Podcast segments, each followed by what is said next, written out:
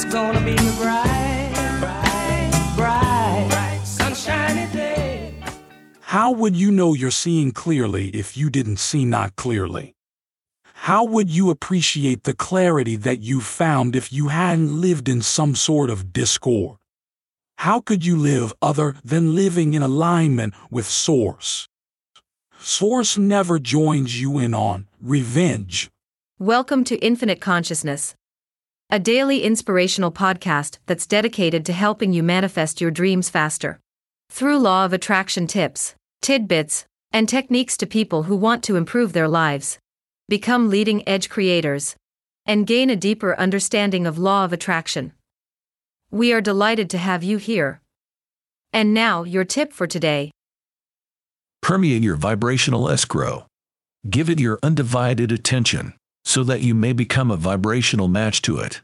When the law of attraction brings you and all of its collaborators together, it's a match. There aren't any bugs to work out. Do not ask others to become different for you or ask the person or people that helped you to define what you want to become what you want so that you can have what you want. Instead, let them ask. Use your resolve to focus upon what you want.